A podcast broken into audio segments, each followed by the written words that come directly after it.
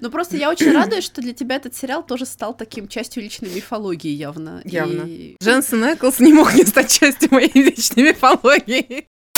Оттуда тоже могут быть звуки. Мы это потом вырежем. Вырежем. И то вырежем, и это вырежем. Будет куча снежинок. Настроение техасская резня бензопилой. Это вырежу, это вырежу. Мы про фэнтези вообще-то. А это не вырежу.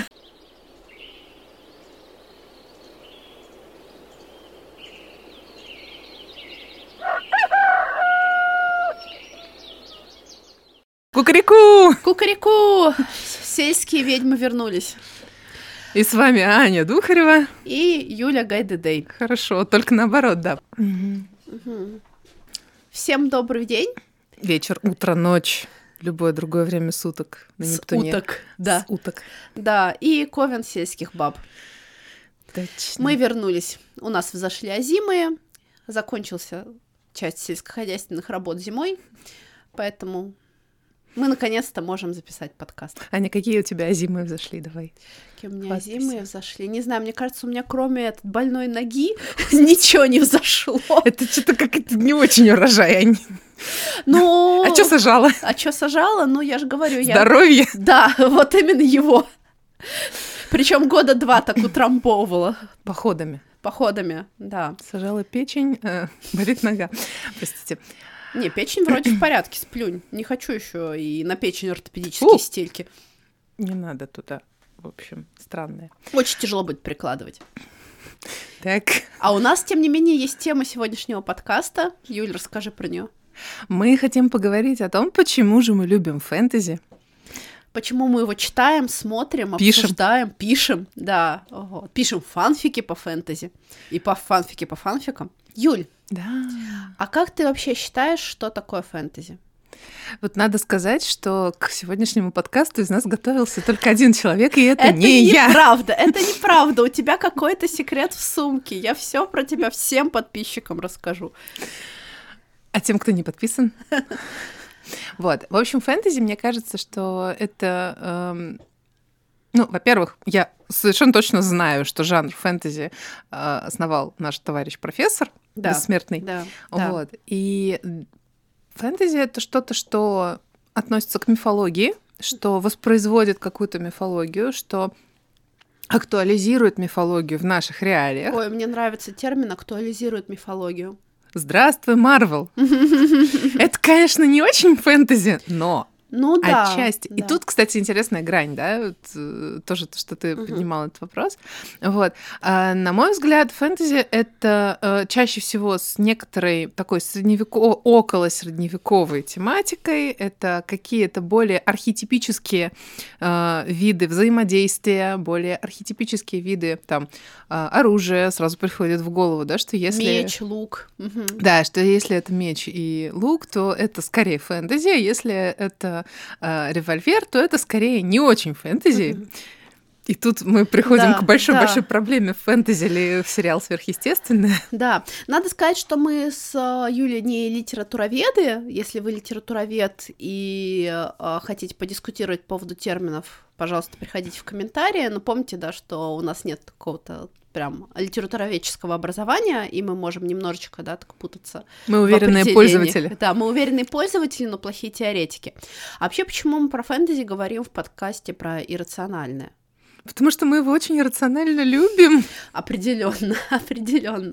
Но для меня фэнтези это еще и такой а, жанр, который репрезентует отношения с иррациональным, и через который я могу прикасаться к своему иррациональному. По сути дела, фэнтези это такой язык, на котором в том числе и рациональный опыт может быть изложен.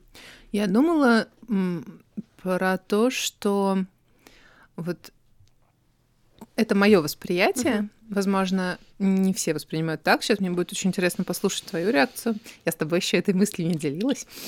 Я думала о том, что как будто бы есть, блин, вот очень сложно этим делиться, потому что есть ощущение, что э, фэнтези, когда человек пишет фэнтези, он фактически с помощью этого приоткрывает дверь в мир своей травматики.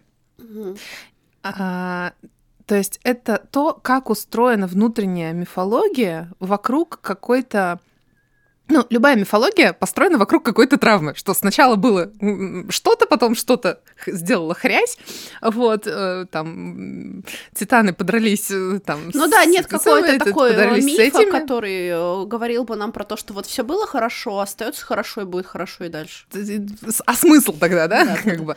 Вот, и получается, что вот эта история про, там, здравствуйте, Мелькор, здравствуй, Саурон, там, угу. здравствуй, Волан-де-Морт и так далее и тому подобное, а, это все про какой-то какую-то мифологию вокруг травмы.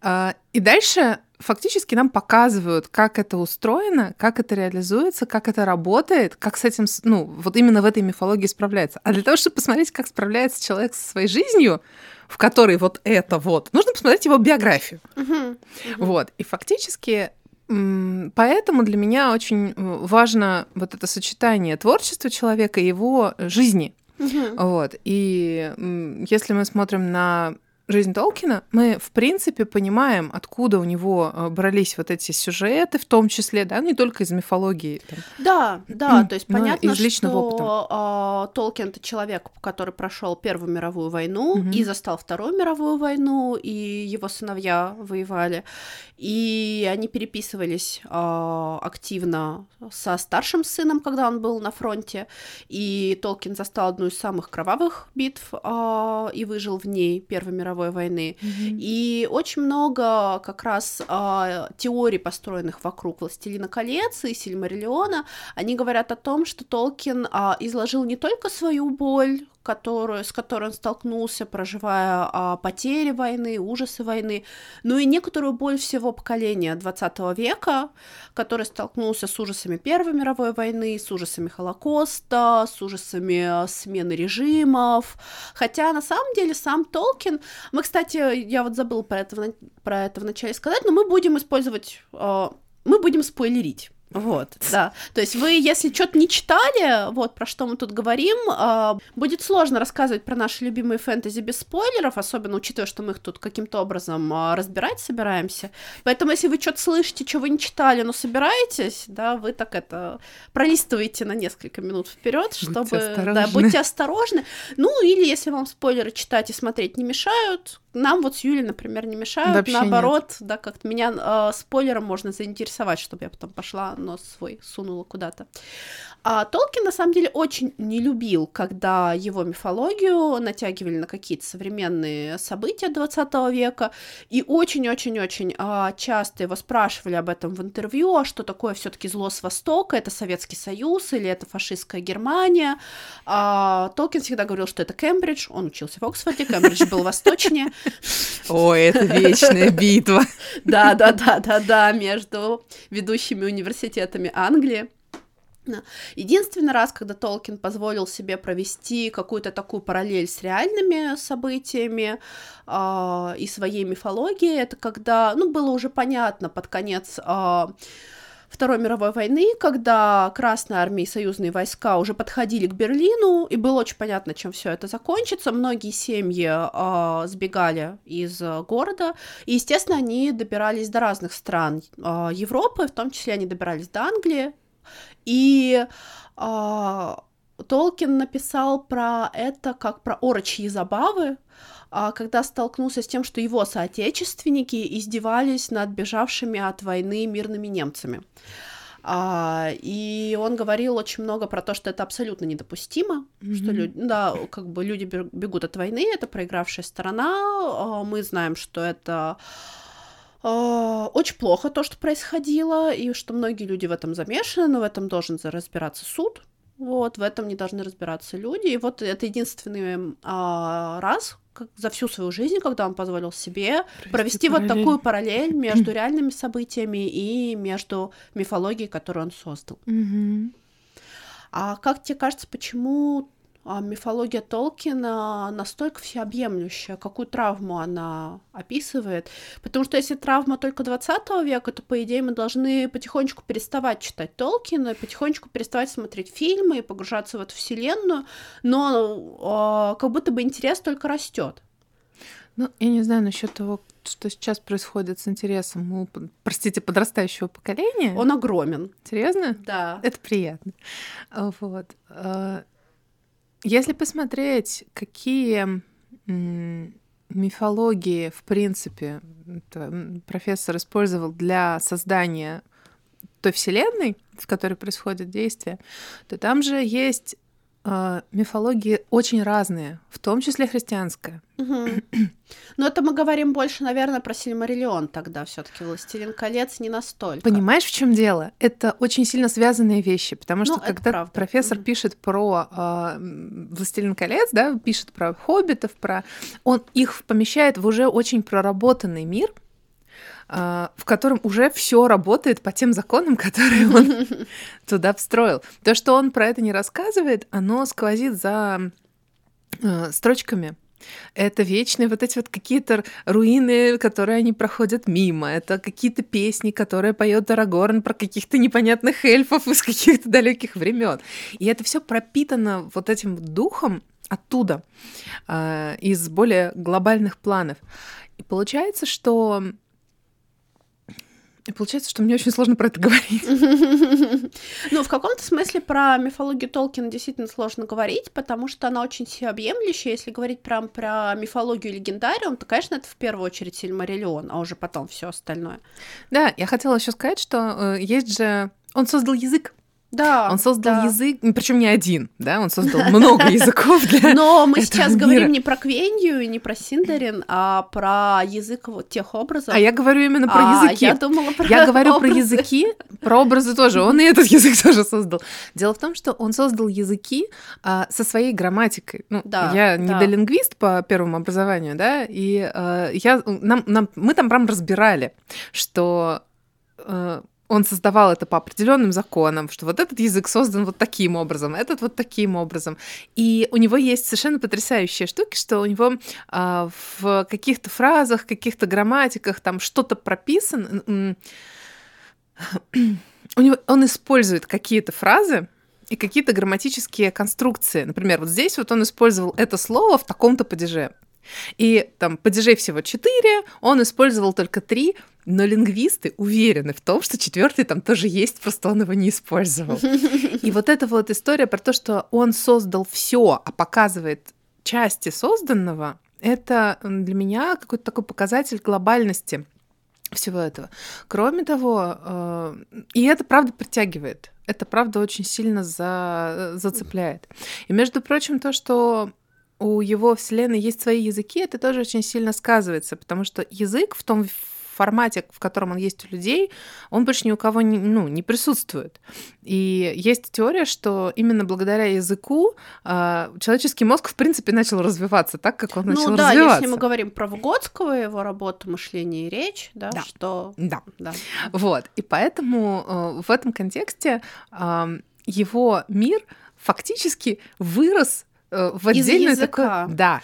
Ну, для меня, на самом деле, почему я отдельно выделяю Сильмариллион, потому что для меня он очень похож на Ветхий Завет, и по своей структуре, на самом деле. То есть вот если да. читать Ветхий Завет и читать Сильмариллион, они читаются примерно одинаково, вот с этим одинаково. Одинаково тяжело. На самом деле, да, на самом деле одинаково тяжело, и вот люди, которые не читали Ветхий Завет и думают, что это какая-то скучная, нудная книжка, на самом деле это отчасти даже похоже на «Игру престолов», то есть там тоже довольно много движухи, там много войн, кровавых разборищ, соблазнений, магии, да, то есть это на самом деле... Ну, экшен, экшен. Это, это «Игра престолов», ребят ребят, да. Там, я, правда, не помню, по-моему, там нет драконов, это большое упущение, но всякие Почему чудовища... Это?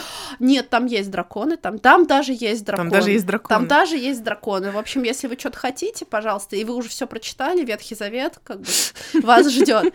А, в этом плане почему читается тяжело? Потому что очень-очень много персонажей, и потому что вводится вот эта вот какая-то мифологическая часть.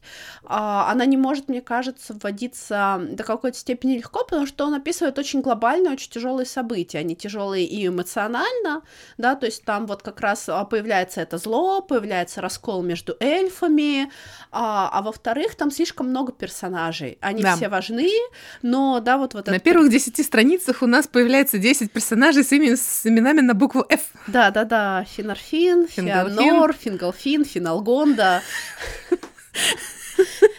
и другие прекрасные эльфы. А «Властелин колец» для меня все таки больше Артуриана. Вот я очень часто про это говорю, что... А, О, да, расскажи вообще, об этом. Да, вообще профессор, он же был валиец, а, и один из его а, учителей а, был из Уэльса, таких вот самых главных. И а, вообще миф об Артуре, он изначально валийский, а не английский. И если читать валийскую версию мифологии, ну, этого мифа, она, ну, по акцентам действительно отличается от английской. Мне кажется, что наиболее близкое переложение вот такой традиционной английской версии а, мифа о короле Артуре, именно духа, не событийности, а именно вот, вот как, как это было, это меч а, Меч короля Артура, mm-hmm. вот, Гая Ричи, то есть это такое вот э, кино про гопников. Вот. Очень мощное кино. Очень мощное кино про гопников, вот. Э, фэнтези есть место всему, вот, а, и... Значит, сверхъестественное — это фэнтези. Нет, я все таки считаю, что сверхъестественно — это не фэнтези. Но давай тогда начнем с Ладно, я определения. А самое для меня какое-то подходящее, есть много, на самом деле, определений фэнтези. Мне очень понравилось определение, а, по-моему, она филолог, филолога Марии Штейман, а, что фэнтези — это волшебные приключения в авантюрные времена. Господи. Чем тебя не устраивает тогда сверхъестественное? Потому что это не авантюрные времена. Как это? В том-то и дело, что а, чем, например, выделяется «Властелин колец», там действительно зло подпирает это со да, всех сторон. Это согласна. И там действительно есть очень-очень важная вот эта тема возвращения короля, да, короля Артура, там mm-hmm. даже есть эта тема прекрасная с мечом. А, это очень красиво передал Питер Джексон в режиссерской версии, когда Арагорн подъезжает к городу, которым он должен править, и со штандартов слетает а, флаг, и прямо к его ногам. ногам да. да, да, да. Если вы не видели режиссерскую версию, посмотрите обязательно. И а, это действительно авантюрные времена, в которые может а, совершиться что угодно, то есть может совершиться некоторый глобальный переворот, и Саурон с Мелькором станут властителями Средиземья. Там, кстати, речь не обо всем мире, есть не только Средиземье, и мы в каком-то смысле не знаем, что еще кроме Средиземья и Валинора, да, возможно, ну, и Нуминора, да, вот этого затонувшего mm-hmm. острова, mm-hmm. А, который отсылает нас к мифу об Атлантиде, mm-hmm. к вопросу о том, сколько мифологии зашито внутри а, Толкиновского легендариума. А, но действительно может произойти все что угодно. И то, что произошла смена власти и истинный король вернулся, это случилось благодаря авантюрным временам. Грубо говоря, если бы мы взяли, не знаю, какое-нибудь очень спокойное время, где ничего не происходит, вот крестьяне пашут, коровы плодятся, да, там дают молоко, налоги платятся, какие-то там, я не знаю, строения строятся, ну эльфы ну, в, лес, в лесу, гномы там у себя под горой, да, хоббиты в шире, все как бы на месте такой, да. такой мир привлек бы столько поклонников, желающих в нем пожить, честно во говоря. Во-первых, да, а во-вторых... Э... Потому что это, блин, все тот же самый офис с 8 с 9 до 5. А во-вторых, Арагорну в этом месте, не, в этом мире не было бы места да, то есть вот он истинный король по крови, вот он потомок Исильдуров, да, то есть в Арагорне на самом деле намешано очень-очень много крови, если вы не читали книги это не очень на самом деле раскрыто в э, самом фильме, но Арагорн не только потомок Исильдура, это да вот такой а, род людей, которые правда жили долго и которые правда были истинными правителями. Гондора, да. Гондора, да, но в нем еще есть и эльфийская кровь, в нем есть кровь Маяр, да, то есть он а, Маяр это то, кем является Гендальф, например, да? да. То есть, на самом деле, у него внутри него достаточно мощный коктейль. Такой, да, генетический коктейль течет. И вот он появляется, вот этот истинный правитель, подходит к воротам Гондора, и все ему говорят, чувак, у нас Вообще все хорошо. Все хорошо, да, давай, ну я не знаю, вот ты потомок Исильдура, ты проживешь долго, ну, возвращайся лет через сто, там, может, революция какая-то будет, я не знаю, ну, какая-то движуха... Не мешай людям работать, короче. Да, не мешай людям работать, то есть, по сути дела, истинный король, он нужен только вот в эти авантюрные времена. А почему я не считаю сверхъестественно, хотя обожаю сверхъестественно, считаю это величайшим вообще сериалом, но... А... Вообще ты начала эту тему. Да, но сверхъестественно не рассказывает про авантюрные времена. В них не может случиться все что угодно. То есть, по сути дела, там есть вот эта вот небольшая в последних сезонах а, веточка с а, тем, что там вроде как демоны в правительство куда-то пытаются сунуться, но вот какой-то глобальной истории из этого не случается. Это все равно роуд-муви, это все равно, по сути дела, сверхъестественное, скорее вестерн. Просто mm, вестерн кстати. в современном, а, да, таком а, антураже, потому mm-hmm. что вот они двое братьев, которые слушают ковбойскую музыку, вот у них есть их добрый, добрая лошадь, которая на самом деле, ну, как еще один герой этого да. сериала, да. И вот они путешествуют по, да, там, бескрайним просторам диких прерий, вот, встречая на этом пути, ну, Всех. в том числе иногда и индейцев. Да. Ну, ну, то есть для меня это больше э, вестерн. да, такой, просто в современных декорациях. Вестерн с элементами такого э, спиритического чего-то, да, то есть это скорее... Э, ты знаешь, на самом деле, мне кажется, что фэнтези э, больше... Ну вот если обращаться к сверхъестественному, то там все-таки вот этот мир ангелов, демонов, вот этого всего, он прям хри- про христианскую мифологию. Да, да. Несмотря на то, что там, понятно, есть всякие страшилки, типа этих вот лесных нет, людей. Нет, на самом такое. деле они очень сильно... Отли... А, и вот чем дальше, тем больше они к да. библейскому отсылаются. А фэнтези, в моем представлении, это все-таки больше что-то языческое. И несмотря... Ну, грубо говоря, языческое. Вот, то есть это больше про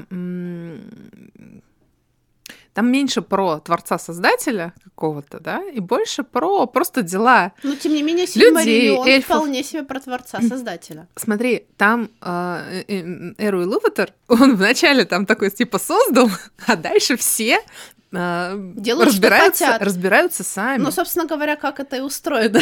Как это, собственно, как это устроено. И вот такие вот спиритические штуки типа сверхъестественного, они как будто бы простраивают обратно эту связь, что типа, да нет, да не совсем сами. Вот. А в э, Сильмариллионе там очень большое участие принимают Валар, но Валар больше похоже скорее на кто у нас там в кельтской мифологии? Туата Даданан или наоборот? Туата Даданан, да. это да. Или это скорее ближе к эльфам? Это ближе к эльфам, ага. да. Ну, то есть вот скорее какие-то э, пантеон как богов, Угу. А, там вот Манве, э, Элберет. Ну, всякие православные толкинисты такие тоже есть. Да, вот, они скорее их с ангелами сравнивают. Вот не соглашусь. Как православный толкинист, Юля, да поясни за тред. Ну, ангелы — это э, существа, во-первых, не имеющие пола, э, а здесь мы А мне, ясно... кстати, кажется, что валары тоже до какой-то степени вне гендера. Ага, и поэтому этот же муж вот этой, эта жена вот этого, Но и так далее и тому подобное. редкость, да, то есть на этом, ну, на этом нет такого акцента. Во-вторых, они там каждый ответственен за что-то. Ну, это правда. И у них есть определенная привязка к э, навыкам, умениям, к тому, к чему, к кому, с чем обращаются. С чем можно обратиться. Да, вот да. это все. Угу. Вот.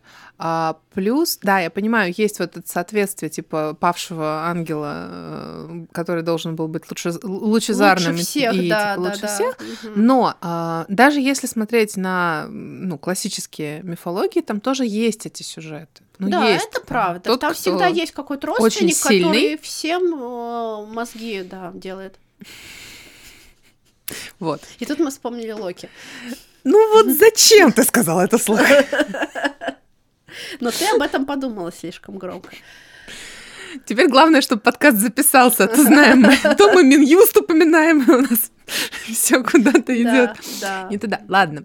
Вот. Поэтому мне кажется, что здесь все-таки вот есть какая-то такая специфика, и в том числе поэтому мы любим профессора, потому что он сумел это все увязать, он сумел это все уместить, в нем это вместилось. А мне, кстати, вот окажется, что а, почему мы так, собственно говоря, любим фэнтези, и почему при этом одновременно в академических кругах это считается какой-то низкой литературой, низким жанром, mm-hmm. и а, ну как будто бы вот есть Толкин, окей, по Толкину еще можно писать какую-нибудь докторскую диссертацию, но и то, да, ты что-нибудь лучше только по языку, послушаешь, да, да, да про это.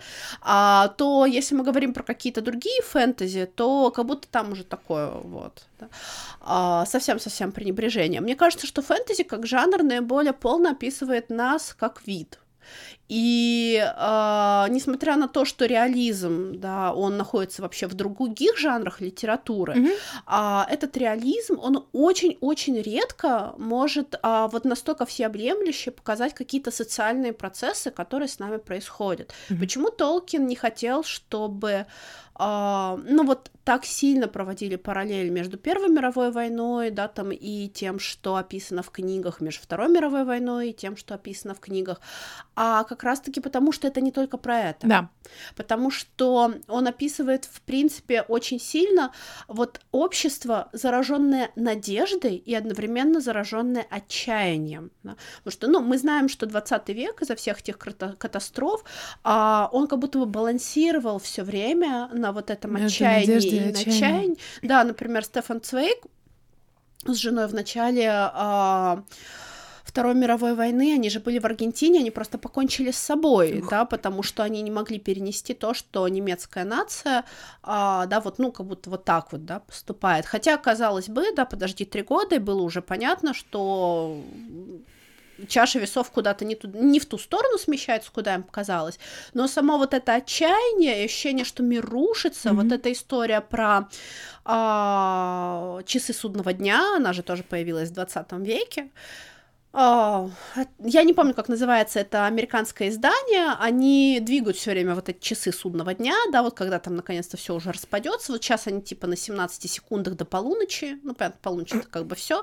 Там самое далекое это было за полчаса до полуночи. В общем, все время Что-то они, они начали слишком близко. Все время они эти часики куда-то двигают, насколько это. Ну, это любовь. А в обратную сторону тоже двигают? Да, в обратную Хорошо, тоже двигают. надо да. подкрасться. Они, кстати, это а, а, двигали, то есть в том году, по за 5 минут, 5 секунд до полуночи было, сейчас уже типа за 17, вот. А, чуть-чуть это можно выдохнуть, выдохнуть, вот. А, у них там целое исследование, как они это делают, за этим, наверное, интересно наблюдать. Я думаю, что фольклористы будущего будут это использовать, ну, как раз как элемент какого-то фольклора 20-21 века. Ну, да, Такая, давай вернемся к профессору. Да. А, но сам, само вот этот вот мир, который заражен одновременно отчаянием и надеждой, а, и надеждой на то, что кто-то придет и исправит ситуацию, кто-то придет и глобально исправит ситуацию. Почему профессор использует миф о короле Артуре? Да. Потому да. что да. А, в концовке мифа, когда Артур а, уже был похоронен на Авалоне, что написано на его могиле, что это король прошлого, настоящего и грядущего, и когда Англия будет в опасности, ну, а для англичан Англия это... Весь мир? Весь мир, да. Светлая вот. его часть, да, говоря. Да, mm-hmm. да. Ну, учитывая, сколько у Англии было колоний, действительно было в какой-то момент практически весь мир. Вот. А, а для Англия, для англичан, естественно, Англия это очень-очень важно, намного важнее, чем все остальные страны, что абсолютно нормально. И а, когда Англия Давайте будет в опасности... поучимся этому, дорогих англичан. Извините. Давай это вырежем, а то нас объявят в политагитации. А... Я узнала о существовании термина просвещенный патриотизм. О, это официальный термин. Ого, надо будет почитать. Но в целом я рада, что появился такой термин. Значит, есть такое явление. Значит, есть непросвещенный патриотизм. Но это про это мы как раз знаем. Да, да. А, когда, когда Англия будет в опасности, король Артур вернется. И э, я думаю, что вот это, возвращ... вот это долгое путешествие Арагорна, вот это возвращение короля, это было такое выражение надежды на то, что кто-то придет и исправит ситуацию в глобальном смысле. Mm. И вот эта чаша весов между надеждой и отчаянием, это правда было не про одну войну, и это было даже не про один век, поэтому Толкина продолжают читать и сейчас, mm-hmm. поэтому мы видим интерес э, к Толкину такой сильно возросший выросший после 22 года известных событий, да, все внезапно ринулись читать Толкина, все внезапно ринулись читать про надежду, потому что про отчаяние мы уже, в принципе, можем в новостях Сами посмотреть. Писать. Да, да, да, да, да. Вот. И если мы берем какие-то культовые фэнтези-циклы, всегда есть, э, ну так, много, много, много всего, да, это очень такой плодовитый жанр. Да, Но если мы говорим правда. про какие-то культовые циклы, они действительно затрагивают глобальные процессы, например, тот же Ведьмак. А можно я тебя Мгм. тормозну, потому что мне хотелось спросить про то, что ты сказала, ты начала с того, Мгм. что почему в ну, классической литературе, в классическом каком-то обществе фэнтези считается таким себе жанром, Ну, потому что неприятно читать о самом себе. Фэнтези как бы очень сильно держит перед человеком зеркало. И это приводит нас к теме наших, в принципе, подкастов. То есть это а, жанр, который демонстрирует нам нашу иррациональную часть. Да, Не да. вот эту умную часть, которая все сейчас быстренько расскажет энциклопедию русской жизни в Евгении Онегине. Люблю Евгения Онегина, ну, в смысле, произведения, Мгм, но Да, да. к слову. Вот, э, что вот, вот, то, вот, Толстой, это да. Мгм. Вот, вот то, как там, значит, описывается, как будто бы вот если это пропущено через рациональное, через рационализацию, через ам, реализм, Мгм. да, то оно а, становится Рациональным. рациональным, понятным Мгм. и очень социально одобряемым, приемлемым. А Да. если это уходит в э, пласт э, мифологии, а я по-прежнему считаю, что вот ну, не все фэнтези это мифология, но фэнтези Толкина Это, это мифология. мифология. И мне кажется, что фэнтези, остающиеся в умах поколения, это мифология. Да. Это прям Мгм. хорошие критерии. Да, Фэнтези это Мгм. мифология или не, или, или, Мгм. или что-то другое. Вот. И э, да, то есть. э, если оно уходит в рамки мифологии, то получается, что это... А, не, ну это сказочки. да. А да. то, что сказочки вообще-то несут в себе мудрость поколений и вот эту иррациональную часть, Да, и не зря юнгианские аналитики, когда разбирают какую-то сказку, они разбирают ее или какой-то миф. Они раз- не разбирают каждого персонажа отдельно. Каждый персонаж это некоторая часть психики, Да. гла- сновидца, да, вот сказка творца, да, там народа. И если мы говорим о Толкине, то понятно, что орки это тоже мы. Да. И хоббиты это тоже мы, и Гендальф это тоже мы, и эльфы это тоже мы. И вопрос, с каким из этих э, образов у нас самих есть конфликт, и Мгм. как мы, э, типа, например, ой, я терпеть не могу Элвин. Окей, давай посмотрим, что у тебя с воинственной женственностью. Да, ну и понятно, что всем хочется ассоциировать себя с эльфами, хотя на самом деле, Нет. если брать а, Толкина, его эльфы не добры. Вообще нет. Вообще нет. То есть они, ну, правда, заражены гордыней, они, правда, совершают очень разные поступки, не только плохие, Да. но очень разные. да. И в конце концов, ну, такая первая братоубийственная война в мире Средиземья, она была между эльфами. Да, потому Да. что они вообще первыми там Ну, да, потому что они были там первыми. Ой, хрясь, кукареку, что ты там роняешь? Телефон. Вот. Вырежем потом. Да, Нет, мы не будем это вырезать. Юля обиделась на меня, что я сказала про техасскую резню бензопилой. Теперь она не будет ничего вырезать из подкаста. Слушайте, как есть. Если мы говорим о, о Роджере Желязне, это, наверное, Ну подожди, ну ну, дай я тебя спрошу, давай, задам давай, свой, давай, свой единственный вопрос, который я подготовила на сегодняшний день. А если бы ты вчера дослушала мое аудиосообщение, я там другой еще вопрос тебе задавал. Безобразие. Чего ж ты мне не сказал? Так я думала, ты дослушал. Это ужасно. Что, это тоже будем вырезать? Не знаю. Хорошо. Уже же решили, что как есть, все уже. Мы подумали, я решил. Я, собственно говоря, во-первых, мне интересно спросить об этом у тебя. Мгм. Вот, во-вторых, я бы с большим удовольствием почитала в комментариях О, да. э, наших подписчиков.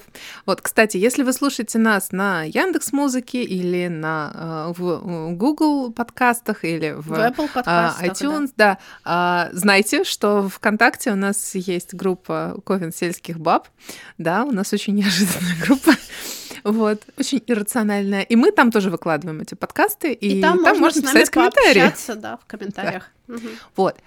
Вопрос. Давай. Топ-3 твоих любимых фэнтези книг миров. Ну, ну, Толкин, естественно. Гарри Поттер и Железные его хроники Амбера. Да, и вот теперь давай про них. Да, да.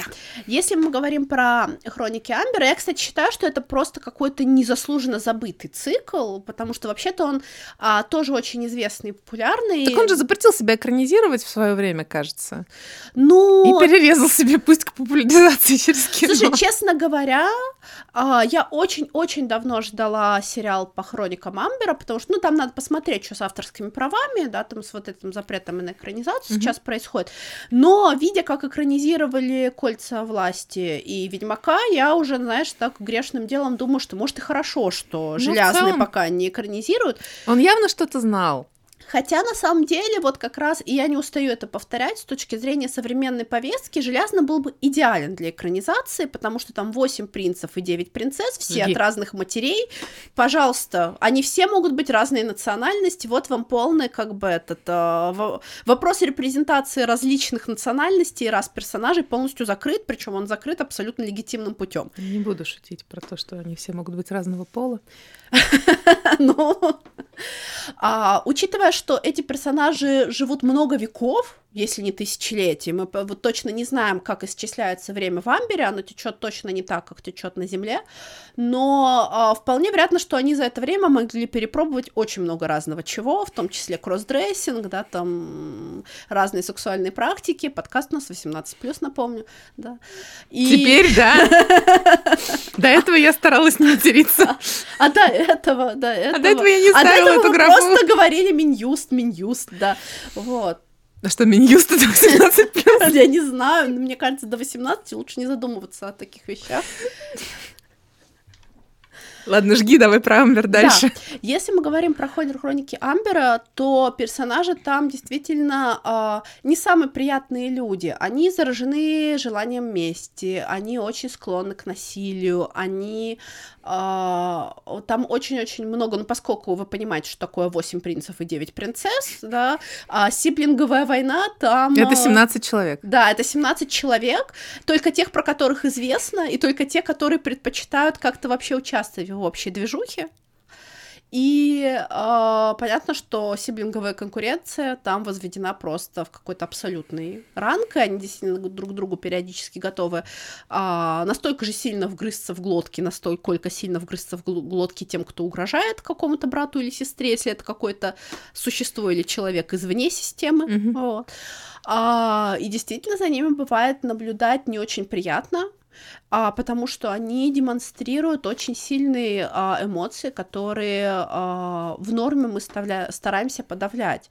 Поскольку они действительно наделены недюжей силой, это объясняется тем, что а, они практически чуть ли не первые существа которые а, были на, ну даже не на этой планете, вообще вот во всей обозримой вселенной, а во-вторых, а, они очень долго живут, это правда, их практически невозможно убить, то есть убить принца или принцессу Амбера, это какой-то прям квест. Mm-hmm. А, действительно, а, они не сильно контролируют себя, они не сильно стесняются этих своих сил, потому что, ну, они, правда, чувствуют себя безнаказанными. Mm-hmm. И мне кажется, имеет смысл читать «Железный» не только для того, чтобы посмотреть вот это прекрасное его устройство мира, да, вот как вот а, хаос и порядок бросают отражение вокруг себя, создавая вот этот бесконечные перекрест вселенных, да, то есть теория множества вселенных, а, которая сейчас есть в квантовой физике, она прекрасно иллюстрирована железно, но а, еще имеет смысл нас, ну, смотреть просто на человеческую природу, а как бы мы себя вели, если бы у нас была неограниченная сила, практически неограниченная власть. Жизнь. Практически неограниченная жизнь и некоторая, ну да, какой-то степени огромная безнаказанность, потому что если перед тобой всесильное существо, которое практически невозможно убить, оно действительно может вести себя как угодно. И при этом, мне кажется, очень здорово смотреть, как Железный заставляет своих героев через разные ситуации расти, и как он заставляет их самих задумываться и видеть не красоту своих поступков. Mm-hmm. Очень здорово видеть, как герой первого перетекнижья Корвин растет, да, то есть он начинает свой путь как а, брат абсолютно зараженный ненавистью, который хочет убить одного из своих братьев ага. и заканчивает свой путь тем, что он отказывается от ненависти, потому что он понимает, что если он будет продолжать ненавидеть, он потеряет то, что он любит. И вот интересно, ты рассказывала, что ну, уже сейчас вот Угу. Была речь про то, что миры фэнтези очень часто базируются на Артуриане. Да, да. А что у, у Хроник Амбера с этим? Я не читала Хроники Амбера, это мое упасение. Я очень надеюсь, что ты однажды почитаешь, и мы будем с тобой это бесконечно обсуждать в аудиосообщениях. Как сверхъестественно. Да. Хорошо. А, что вот с Артурианой в Хрониках Амбера? Ну, одного из главных персонажей там зовут Мерлин. А, понятно. Все, все, вопросов больше нет. Мерлин это сын Корвина и герой следующего пятикнижья. Ух ты. Да, а, нельзя сказать, что э, эти пятикнижья описывают юность Мерлина или какую-то а, то, что было до короля Артура, до того, как Мерлин повстречал Артура, потому что в хрониках Амбера не существует как такового течения времени. Ну, оно течет, но оно течет странно, по-разному в разных мирах. Королевство и, хаоса, да? Да, и оно может быть... Да, кстати, а, Мерлин принадлежит там королевству хаоса. Ну, он, в принципе, очень... Да, очень да. Но он спо- спокойно относится к порядку, mm-hmm. вот, и на нем есть печати хаоса и порядка. Это выделяет его из всех а, живущих там а, принцев, принцесс э, и их потомства обычно выбирают что-то одно, либо хаос, либо порядок. Ну, все зависит от того, где ты живешь, что ближе. Вот. Отдайте а, мне все. Да, да, да. Мерлин не постеснялся взять абсолютно все. Mm-hmm. А, и, ну, в принципе, очень сложно говорить о течении времени и о прошлом и будущем в вселенной, где существуют все возможные реальности. Да, то есть все, что да. ты можешь себе представить, это какая-то из э, какое-то из отражений Амбера или хаоса. И вполне вероятно, что то, что описывает Железный в Пятикнижье, в Пятикнижье Мерлина, оно может происходить параллельно, одновременно, после того, как Мерлин встретил Артура, до того, как Мерлин встретил Артура. Ну да, если вам Во хочется... время. Во время того, как Мерлин встретил Артура, да. да. А, то есть... Так, Артур спит, надо быстренько смотаться. У меня есть еще тут самые разные дела. И 8 часов времени. Да, да, да. Ну и поскольку в каждом действительно вселенной время течет по-другому, и Мерлин до какой-то степени старается этот момент изучать, как физик-программист. А как я прекрасно видела а, один из обзоров железный, он так и назывался «Фэнтези про это, чародеев-программистов». О, прекрасно. Да, я думаю, а, это объясняет, почему железный, правда, очень популярен в такой технической среде. Ну, в целом, да. На самом деле, Железный явно что-то знал, если даже вспоминать его прекрасная наша любимая да, ночь, ночь в тоскливом, в тоскливом октябре. октябре. Это да. просто какая-то такая тема, что, не знаю, хотел он что-то рассказать, или оно само получилось, но рассказал он много. Да, я думаю, что э, образы, которые используют и Железный, и Толкин, они просто действительно очень архетипичные, и поэтому очень нелегко э, отмахнуться от них, очень нелегко не чувствовать, что это про тебя. Да. Да, когда мы читаем, например, того же Ведьмака, мне кажется, это, а, в нем тема нетерпимости к другим раскрыта даже лучше, чем в Гарри Поттере, несмотря на то, что я очень люблю Гарри Поттера. Да, вот я как раз хотела про Роулинг спросить, угу. потому что мы про Толкина, про Толкина, понятно, что он отец-основатель да, всего да, этого да, да, да. балагана, но про Роулинг, ну сейчас угу. тогда давай, не буду тебя да, но когда мы говорим о том, какие ужасные формы может принимать ксенофобия, мне кажется, Ведьмак показывает это просто невероятно. И, кстати, очень жаль, что эта тема так как-то, ну, грустно раскрыта, честно говоря, в сериале, хотя Я казалось так слышала, бы... что вообще не раскрыта. Ну да, хотя казалось бы, это как раз отвечает современной повестке, и вот про что можно было бы сделать акцент, потому что этот акцент и так есть в книгах, да, но тем не менее, да, то есть а, ксенофобия, с которой сталкивается Геральт, с которой сталкиваются эльфы, которые эльфы а, презентуют другим народностям, которые, ну, ксенофобия, с которой сталкиваются люди, гномы, полурослики. Вот очень интересно, да, что в, э, в сериале про Ведьмака они ксенофобию решили не раскрывать, но зачем-то раскрыли ее в кольцах власти. Да, где ее вообще да, не где ее по идее не то чтобы, не, ну там есть тоже показана вот эта разность народов, как они по-разному думают, как они не всегда всегда друг другу терпимы. Ну, да. у Толкина есть четко. Эльфы не любят гномов, гномы не любят эльфов. Почему? Вот поэтому. Вот поэтому, Всё. да. Не, ну понятно, что Элронд, например, тоже был не в восторге, когда Арвен выбрала Арагорна себе в мужья. И у него там даже была какая-то фраза, я вот сейчас точно не помню, что типа ты, ну, там, недостоин моей дочери, не тех ты кровей, да, хотя понятно, что как бы, ну, каких не тех, да, у него в крови все то же, что и у Арвен. Не, ну, на самом деле там все рационально, потому что если эльфы живут там бесконечно, да, а люди умирают, то это не только про... Да, и потомки а... Сильдера умирают тоже, несмотря на то, что живут да. очень долго. Это не только про какую-то ксенофобию, это про рациональное. Ну да, и он понимал, что если он уезжает в Валенор, а Арвен остается в этом мире, он лишается, он лишается дочери. дочери, и вполне возможно, что в посмертии он ее тоже не встретит, да. да, и как бы, ну, тут очень понятно, вот, э, но это было довольно ксенофобски по отношению к Арагорну, вот, но, тем не менее, там не так, нет такого акцента, как в мире Ведьмака. Да, оно про другое. Да, оно про другое. Да, но при этом, если мы говорим и про Гарри Поттера, и про Ведьмака, и про Железный, и про Толкина, на самом деле все это переложение Артурианы одного из, наверное, основных, видимо, мифов, вот, наряду с библейским, вот.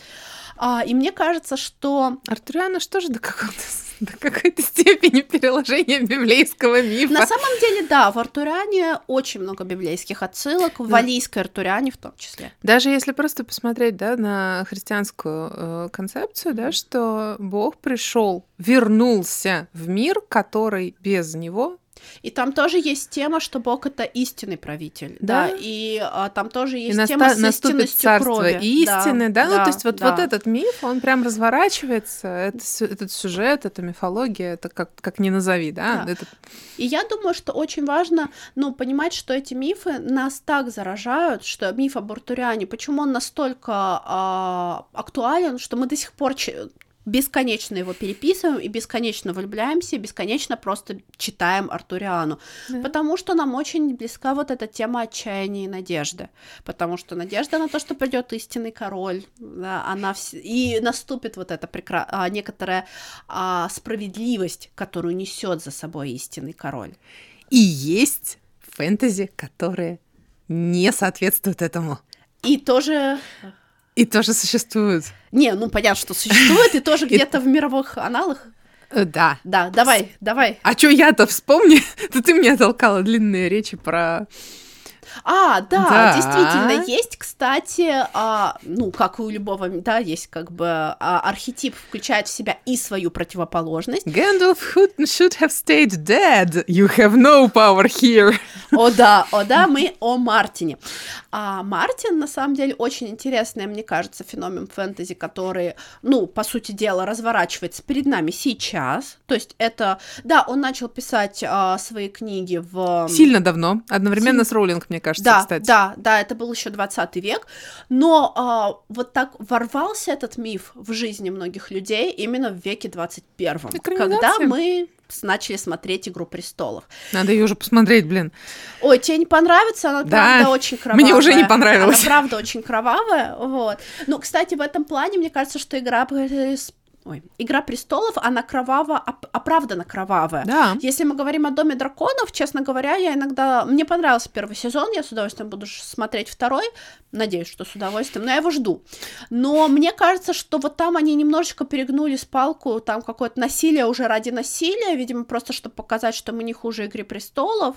В Игре престолов было насилие, потому что оно показывало ну, некоторую объективную реальность того времени. И, кстати, очень-очень многие исследователи говорят, что Толкин написал средневековье, ой, не Толкин, а Мартин написал средневековье. Да Марти... Нет, Мартин описывает современную реальность. И я сейчас расскажу, почему. Да, да. Давай, вот. давай. А дело в том, что Мартин задумывал свой цикл романов как некоторый ответ Толкину. И он, кстати, говорит об этом в интервью в своих многочисленных, вы можете сами посмотреть и убедиться. А, Толкиновский мир говорит о том, что истинный король придет и справедливость наступит. Мартиновский мир говорит о том, ржет над этим. Ржет над этим. Единственный толкиновский персонаж вот такого толкиновского легендариума это Нед Старк. И он умирает. И он кончился очень быстро. Перв... Вот что случается с толкиновскими героями в современной в реальности. реальности, говорит нам Мартин. И я, кстати, считаю, что вот эта тема Железного престола, заметьте, что Железный трон а, абсолютно лишен какой-то вот этой коннотации надежды. Нет а, темы истинного правителя, нет, нет того вот полноправного правителя, который может занять этот трон и наступит царствие. Mm-hmm. Отчасти а, есть тема с Дейнерис. Это, кстати, тоже очень интересная тема, потому что Дейнерис, а, как Таргариен, она является вроде как истинным правителем, ее род правил ее, ро- ее роду принадлежал Типа железный трон. право. Но он правил не потому, что э, это право дано было им свыше. На самом деле в мире Игры престолов религия не имеет как таковой сильной власти. Да, там есть вот эта тема с его воробейшеством, но он как вошел, так и ушел, не оставив какого-то значимого следа, видимо, в истории Красной Гавани. Ну, то есть про это будут как говорить, но по сути дела это какая-то, с- ну, какое-то сектанство, которое на какое-то время выстрелило, стало популярным, потом точно так же просто развалилось, и когда умер его воробейшество, Да. но вокруг которого и строился сильно вот этот культ, а, очень-очень быстро тема с религиозностью забылась, затерлась, как будто бы ее и не было на самом деле. Ну да, все вот эти священные рощи, которые упоминаются, какой-то еще там культ, Да, кажется, был, да, еще какие-то религии. Там Они есть все скорее религии, фоновые. Они фоновые, они не имеют как таковой завязки с властью. Вот та власть, которая есть у Арагорна, это власть истинная, то есть это истинный король. Истинный король должен Потомок вернуться. Нуменора, Да, потомок да, да. Гондора, потомок эльфов, потомок Маяр всего. И Да-да-да-да-да-да. Сильдура. Если мы говорим про Гарри Поттера, да, вот он, сирота, не знавший родителей и внезапно оказавшийся а, Особенным. особенным. Ну, по сути дела, это король Артур. Артур Да. воспитывался отдельно от своих родителей, и до какого-то возраста определенного он не знал о том, что он королевских кровей. А, и вот он пришел, и вот приходит вместе с ним справедливость в мир волшебников, потому что он ее отстаивает. Да. И там, кстати, тоже очень классно показана вот эта тема, да, вот сопротивления, потому что Гарри, на самом деле, в течение всех семи книг может а, скатиться в сторону, да, вот такого безумия Волан-де-Морта и стать вот этим неистинным правителем, Как которого говорил он должен Дамблдор. свергнуть. Во второй части, Мгм. да, что э, человек это не свойство характера, а сделанный им выбор. Да. И вот, кстати, почему местное население а, королевства Амбер абсолютно никак не реагирует на подковерные интриги братьев и сестер, потому что они все на самом деле истинные правители, обладая внутри кровью от хаоса, они все так или иначе могут быть а, на троне. И пока а, там даже у Железной в какой-то момент об этом сказано, местные жители так считают, пока кто-то из семьи их Да. правит, все в порядке в Амбере. Они вряд ли они Все в хаосе. это, кстати, очень интересная тема. Ага, вижу, я закругляюсь. Это, кстати, очень интересная тема про то, что а, в царстве хаоса какое-то абсолютное спокойствие, и их правитель правит тысячелетиями не- бессменно абсолютно, и там нет никаких подковерных интриг. И то мракобесие, бесконечное безумие, перевороты, смертные казни, сплетни, которые происходят в царстве порядка, Все как в жизни, Аня, все да, как в да, жизни. да. То есть, когда ты, когда ты первый раз вместе с Мерлином входишь в, а, во втором пятикнижье в это царство хаоса, тебя поражает спокойствие, которое просто вокруг пропитано этим хаосом. У кого да. что в тени, тот то Да. и транслирует. Да, да. И царство порядка, которое такое, эх, эх, эх, революция. И так далее. Да, Мартин, вернемся к нему. а, это антимиф, причем антимиф, который тоже описывает реальность. Железный трон, лишенный вот этого даже надежды на какого-то легитимного правителя, и который в течение книг и в течение сериала переходит абсолютно к кому угодно, периодически как будто бы рандомно, вот, а, говорит нам о том, что истинного короля нет, он не придет, и справедливость в этом мире не наступит никогда. И седьмой том не допишется. Кстати, да, я думаю, что не дописать седьмой том. Мартин же прекрасно понимает, сколько ему лет. Ну, то есть по интервью видно, что он в сознании, он не в деменции ни в какой. То есть он абсолютно как бы трезво мыслящий дядечка, дедушка. Вот, а он, а, я думаю, что вот в этом споре с Толкином, что истинного правителя нет, справедливости в этом мире нет, и вот это царствие, да, вот справедливости и истины никогда не придет в наш мир, он не пишет седьмой том специально, и он собирается умереть, не дописав седьмой том, и Железный трон не будет занят никем. То есть как будто вот эта пустота железного трона, бесконечно переходящего из рук в руки самых разных правителей, разной степени жестокости и милосердия, разной степени легитимности. В конце концов, там за каждым из них что-то достоит, Да. да, а, показывает нам а, вот этот ужас современного мира, где власть абсолютно разделена с некоторой а, духовной ценностью, да, и вот эта вот власть, которая попадает в любые руки, руки, и эта власть становится уродлива. Я думаю, что Мартин не допишет, и это будет его литературная постмодернистская шутка. Поэтому, когда я говорю, что я не могу читать «Игру престолов», потому что это не моя мифология, я имею в виду именно это. Потому что я верю в миф о короле Артуре, и это моя мифология. Но, тем не менее, мне кажется, это здорово, что существует Мартин, здорово, что можно так литературно поспорить, да, вот э, на архетипическом таком уровне да, с э, вот правда. этой реальностью Толкина. И да, у мифа должен быть и антимиф. Если Антагонист он... всегда да. должен быть, иначе... иначе король Артур не вернется, потому что времена Артур будут не... спокойными. Да, а фэнтези, да, это волшебные приключения в авантюрные времена. Отлично. Кстати, ты считаешь нашу реальность фэнтези? У нас волшебные приключения в авантюрные времена или нет? Стопудово. Да? А я, кстати, считаю, что мы больше в киберпанке живем. Нет, до киберпанка еще надо пожить. Ну, мы, мы идем, мы входим, вот, то есть, э, мне кажется, я даже знаю какой-то киберпанк, да, у Панова есть его анклавы, это же тоже такое киберпанковское, на самом деле, абсолютно прекрасное, кстати, одно из лучших произведений этого жанра, а, где рассказывается в том числе о магах в мире киберпанка. Mm-hmm. Но это абсолютный киберпанк, а, и да, вот эта власть корпорации и хай-тек, low-life, вот, высокие технологии, низкий уровень жизни, вот, и высокий рас- уровень расслоения общества, mm-hmm. вот. Мне кажется, что да, мы вот потихонечку к этому идем, что править будут уже не какие-то отдельные, да, там, лидеры государства, а корпорации будут диктовать свою волю, вот.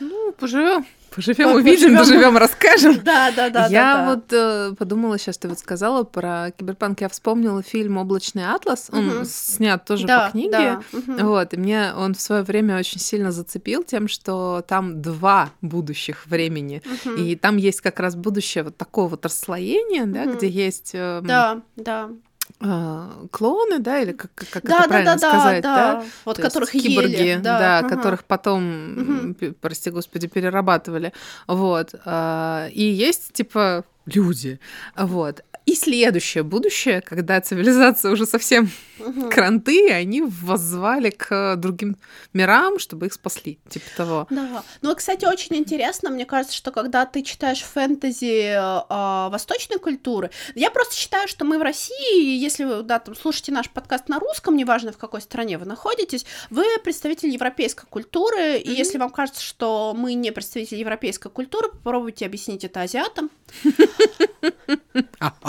Да. Вот, потому что если вы приедете куда-нибудь в Южную Корею, вы никогда не объясните, что человек из России это не, не европеец. Они абсолютно полностью, ну, считают, что мы часть европейской культуры. И это правда, да, в нас правда очень много европейского. И э, их мифы другие. И мне кажется, что их основная мифология, поскольку она действительно строится на другой абсолютно философии, у них да. другая религия, да. да, у них другие, ну, на самом деле у них даже другая, другой ландшафт географический. Абсолютно да. точно. Я думаю, и другие из этого взаимоотношения со силами природы, Климат. которые тоже являются силами ну. иррациональными. А, мне кажется, что их мифология больше построена на балансе. Когда мы читаем какие-то аниме, а, не, мангу, когда мы читаем, э, смотрим аниме мифологическое такое, фантазийное, мы встречаем, ну, такой путь баланса вот этого. Да. То есть то, что у нас расслаивается, и нам нужен отдельно Толкин, отдельно Мартина, потом, да, вот этот вот их спор, а в какой-нибудь условно китайской фэнтези-литературе они будут представлены представлены одновременно внутри одного произведения. И сейчас же очень популярно именно вот, ну, восточноазиатское фэнтези в том числе. Да, и у них просто какой-то подъем проникновение огромный. этой мифологии, в том числе в наш мир, нашу культуру. Да, вот все ждут какого-то нового Толкина, да, который опишет. Он придет с востока. Он придет с на востока рассвете. на рассвете, да, да, из страны восходящего солнца. Да, вполне возможно, что какое-то новая вот эта мифология, которая перезапустит жанр фэнтези. Вот, не можем же мы бесконечно Артуриану пересказывать. Ну, я не против, я да. обожаю Артуриану. Почему? Можем? Да, можем, но мне кажется, что нас, э, ну, точно ждет новый какой-то виток, потому что, ну, не было давно какого-то знакового события в мире фэнтези. Я думала, что, может быть, если хорошо снимут кольца власти, это станет знаковым событием в мире фэнтези, но, к сожалению, нет, не стало. Вот, Ведьмак тоже не стал знаковым событием в мире фэнтези, если мы не говорим про игры. Вот игры стали... И это, кстати, правда очень интересная тема, мне кажется, можно про это прям поговорить отдельно, про а, вот это иррациональное в мире фэнтези, которое представлено вот этими маленькими обиженными девочками, которые получили огромную невероятную силу. Я сейчас про Цири и про Дейенерис. Вот. А, ну, кстати, туда же можно немножечко, ну, не настолько иррационально просто, да, но запихнуть Гермиону, потому что это тоже девочка, которая испытала на себе социальную несправедливость, но смогла на другом уровне обойтись с этим квестом, mm-hmm. да. А, но иррациональное в мире фэнтези тоже очень часто обретает какое-то женское лицо в наше время. Вот все-таки Аджель Сапковский, он жив, он новую книжечку выпускает. Вот. А... Аня, ну задай мне наконец тот вопрос. Да, да, а вот твои, твои, да, три любимые фэнтези цикла. Вот ладно, мы дождемся этого просто... с Востока, да. Я просто Аню уже несколько дней пытаю тем, что я не говорю и третью, потому да. что первые две у нас не совпадают. Это, разумеется, Толкин и, разумеется, Это ты просто Роулинг. железный еще не читал. Вот, а третью я принесла с собой и скажи это вслух. Ведьмак! Это он.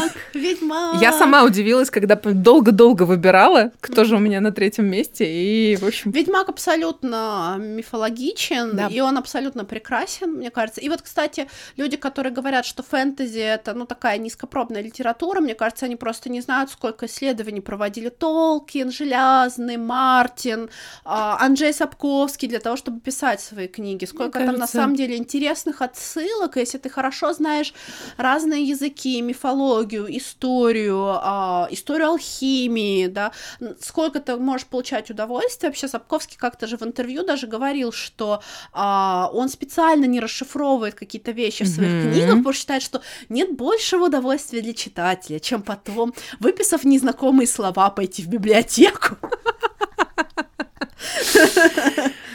О, да. О, да, месье знает толк в возвращениях.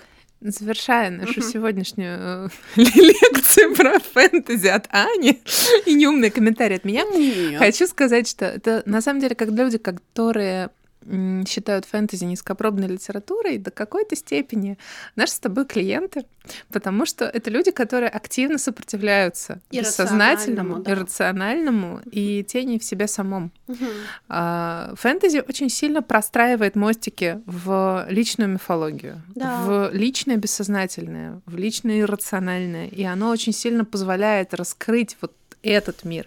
Угу. И то, что мы с тобой говорили, все предыдущие подкасты про страхи, да, про да. вот это, оно все реализуется через вот это вот эм, неприятие фэнтези, через такое обесценивание фэнтези. И в то же время именно поэтому мы любим фэнтези, потому да. что оно такое. Да, потому что оно очень сильно про нас, и оно помогает нам нащупывать язык, с которым разговаривает с нами наше бессознательное, в том числе наши травмы. И мне кажется, можно прям посмотреть, да, вот куда мы, какой фэнтези мы любим, и исходя из этого посмотреть, что как, как что в нашем внутреннем мире, да. Спасибо, что были с нами. Нам пора закругляться. Да. да. Напишите встречи. ваши любимые фэнтези. Мы Обязательно. с почитаем. Обязательно. Да. Спасибо. Спасибо.